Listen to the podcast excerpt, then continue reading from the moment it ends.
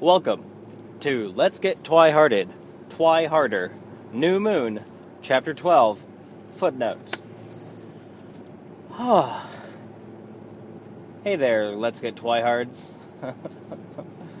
um, I saw just yesterday, uh, which will be two days ago as of when you're listening to this, uh, someone new liked Let's Get Twi-Hearted on Facebook. It doesn't happen that often. Um, we've got some dedicated fans, but we don't have a whole whole lot of them uh, compared to some of the air quotes real podcasts out there.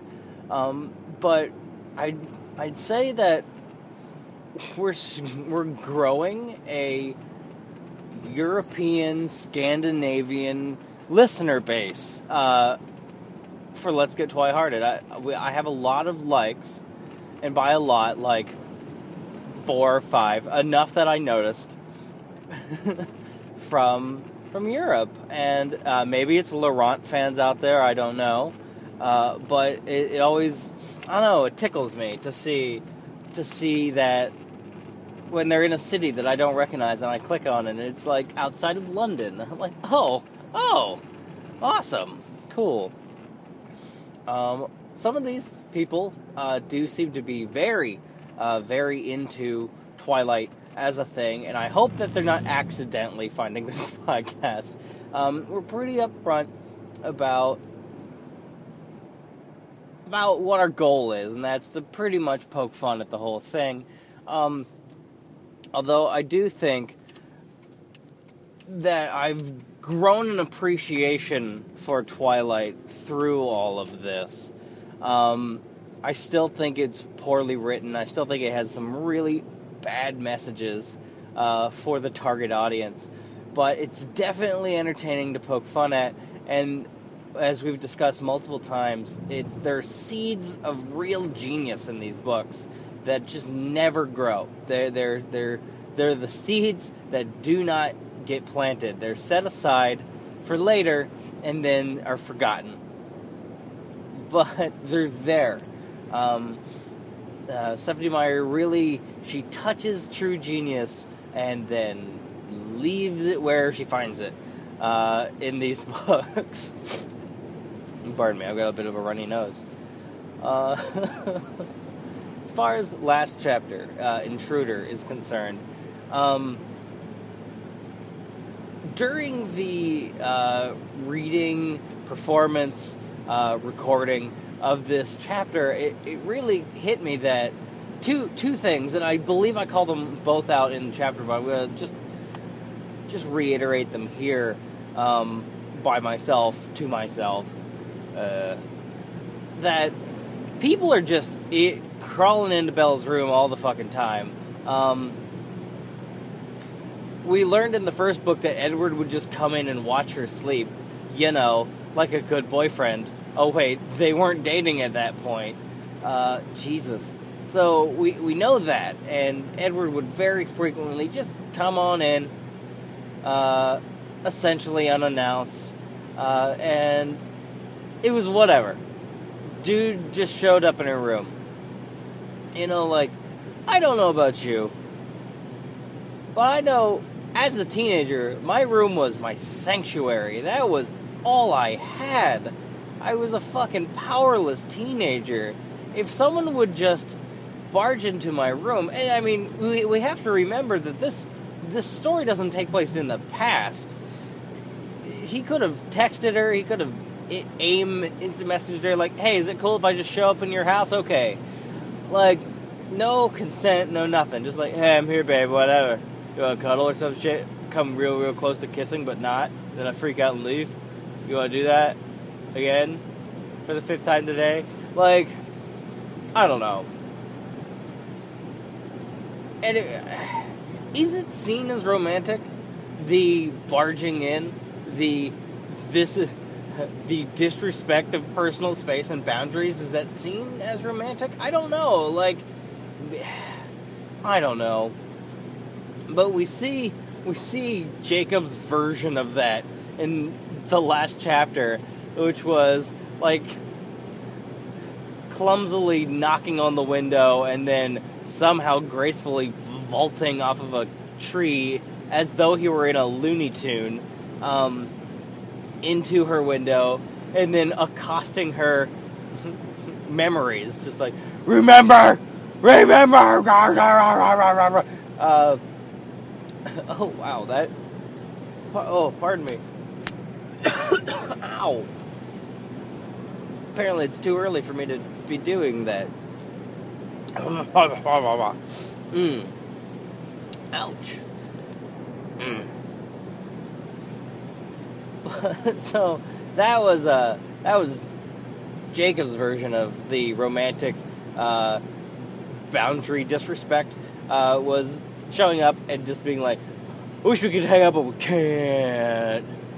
Unless you remember right now. Dear God, please remember. I just see him like shaking her violently, like, remember what I said to you! Uh, it's, I don't know. Uh, it.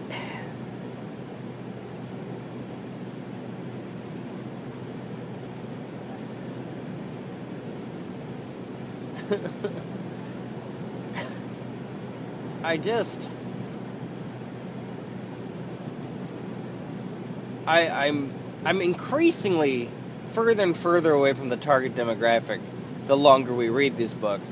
And I mean, willing we make it to the end of the last book, I I honestly don't know how that could ever happen because that is years and years away. But willing we ever make it to the end of that that last book, I'm gonna be my my daughter will nearly be in the target demographic for these books. So I feel like I'm gonna feel more and more distant and confused by their by the, the protagonist's actions the older I get because just there's so much of this could goddamn just be solved by honesty. Like you could just say it, you know, like but I promised. I don't know. It's